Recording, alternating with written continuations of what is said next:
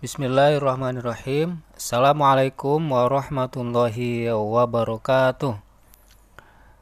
Alhamdulillah, ikhwafidin pecinta Al-Quran di mana pun sobat berada Berjumpa kembali dengan saluran yang membagikan pelajaran ilmu tajwid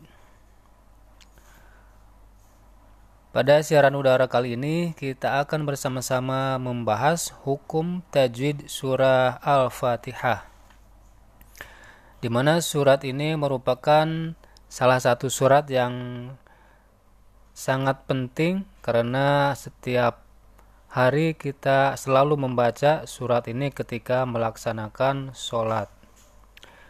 Baik sobat sekalian, mari kita bersama-sama membahas hukum tajwid yang ada dalam surah Al-Fatihah.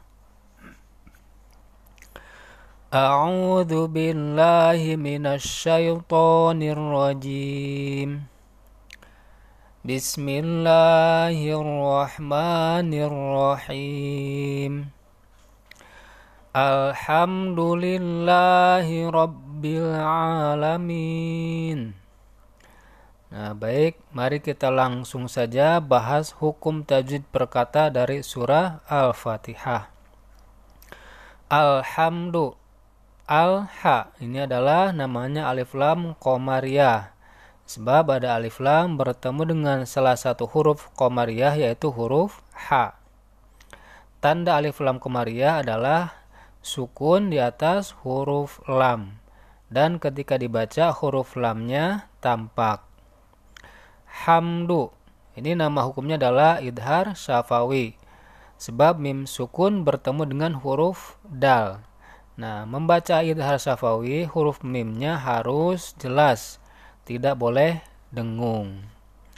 Lillahi, ini nama hukumnya adalah tarkik atau tipis, sebab lafaz Allah didahului oleh kasroh. Robbil, huruf rohnya dibaca tabkhim atau tebal sebab berharokat fathah. Bil, alif lam komariah, sebab alif lam bertemu dengan huruf ain. A mad asli atau mad tabi'i sebab ada fathah berdiri. Panjangnya adalah satu alif atau dua harokat. Lamin ini adalah mad aridis sukun bila wakof. Sebab mad tabi'i bertemu dengan huruf hidup, kemudian bacaannya diwakofkan. Panjang mad aridis sukun antara 2 sampai dengan 6 harokat. Jadi boleh pilih, boleh dua, empat atau enam harokat. Ar-Rahmanir-Rahim. ar Ini nama hukumnya adalah alif lam syamsiyah. Sebab alif lam bertemu dengan huruf syamsiyah yaitu ro. Tandanya ada tasdid di atas huruf setelah huruf lam. Nah, di sini di atas huruf ro-nya dan ketika dibaca huruf lamnya tidak tampak. Rohmani, rohnya dibaca tabkhim, ma mad asli sebab ada fathah berdiri. Nirro, nir alif lam samsiah, ada alif lam bertemu dengan huruf ro. Rohim, ini adalah mad aridis sukun. Maliki yaumiddin. Maliki, ini adalah mad asli sebab ada fathah berdiri. Yaumi huruf lin atau harfu lain sebab huruf waw disukun oleh fathah.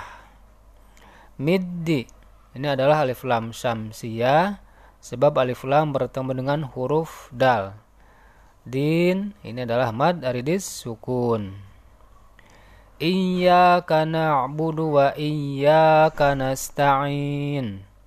Iyaka ini adalah mad tobi'i sebab huruf alif disukun oleh fathah. Panjangnya adalah satu alif atau dua harokat. Na'budu wa iyyaka mad tobi'i nasta'in mad dari disukun.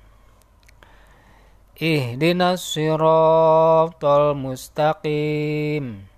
Ihdinas ini adalah alif lam syamsiyah sebab alif lam bertemu dengan huruf sod. Perhatikan sebelum alif lam ada huruf nun, kemudian di depannya ada alif di fathah. Nah, di sini tidak dibaca panjang, tetapi langsung dimasukkan ke hukum alif lam syamsiyah. Siroto, rohnya dibaca tabkhim, kemudian nah, dibaca panjang, alifnya disukun oleh fathah. Tol, alif lam komariah, mustaqim, mad aridis sukun. Ladzina an'amta alaihim ghairil maghdubi alaihim waladdallin. Sira Ronnya dibaca tabkhim dan matobi'i Talladzina matobi'i sebab huruf ya disukun oleh kasroh an'amta. Nah, di sini ada dua hukum. An'a idhar halqi sebab nun sukun bertemu dengan huruf halak yaitu ain.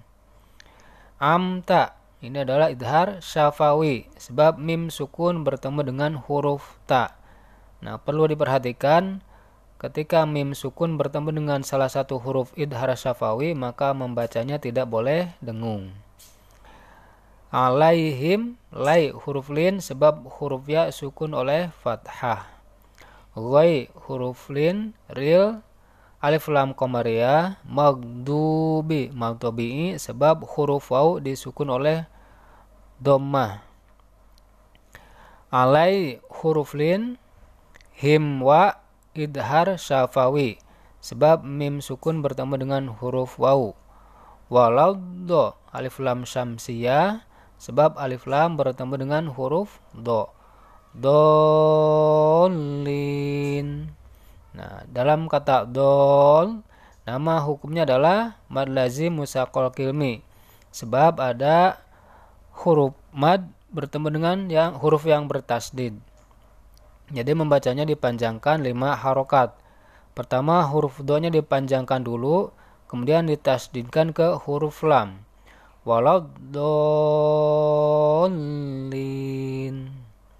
Dan yang terakhir adalah mad aridis sukun sebab ada mad tabi'i yaitu ya di kasroh bertemu dengan huruf hidup. Dan e, bacaannya diwakofkan. Alhamdulillah demikianlah sobat sekalian uraian singkat tentang hukum tajwid surah Al-Fatihah. Lebih dan kurangnya saya mohon maaf. Wassalamualaikum warahmatullahi wabarakatuh.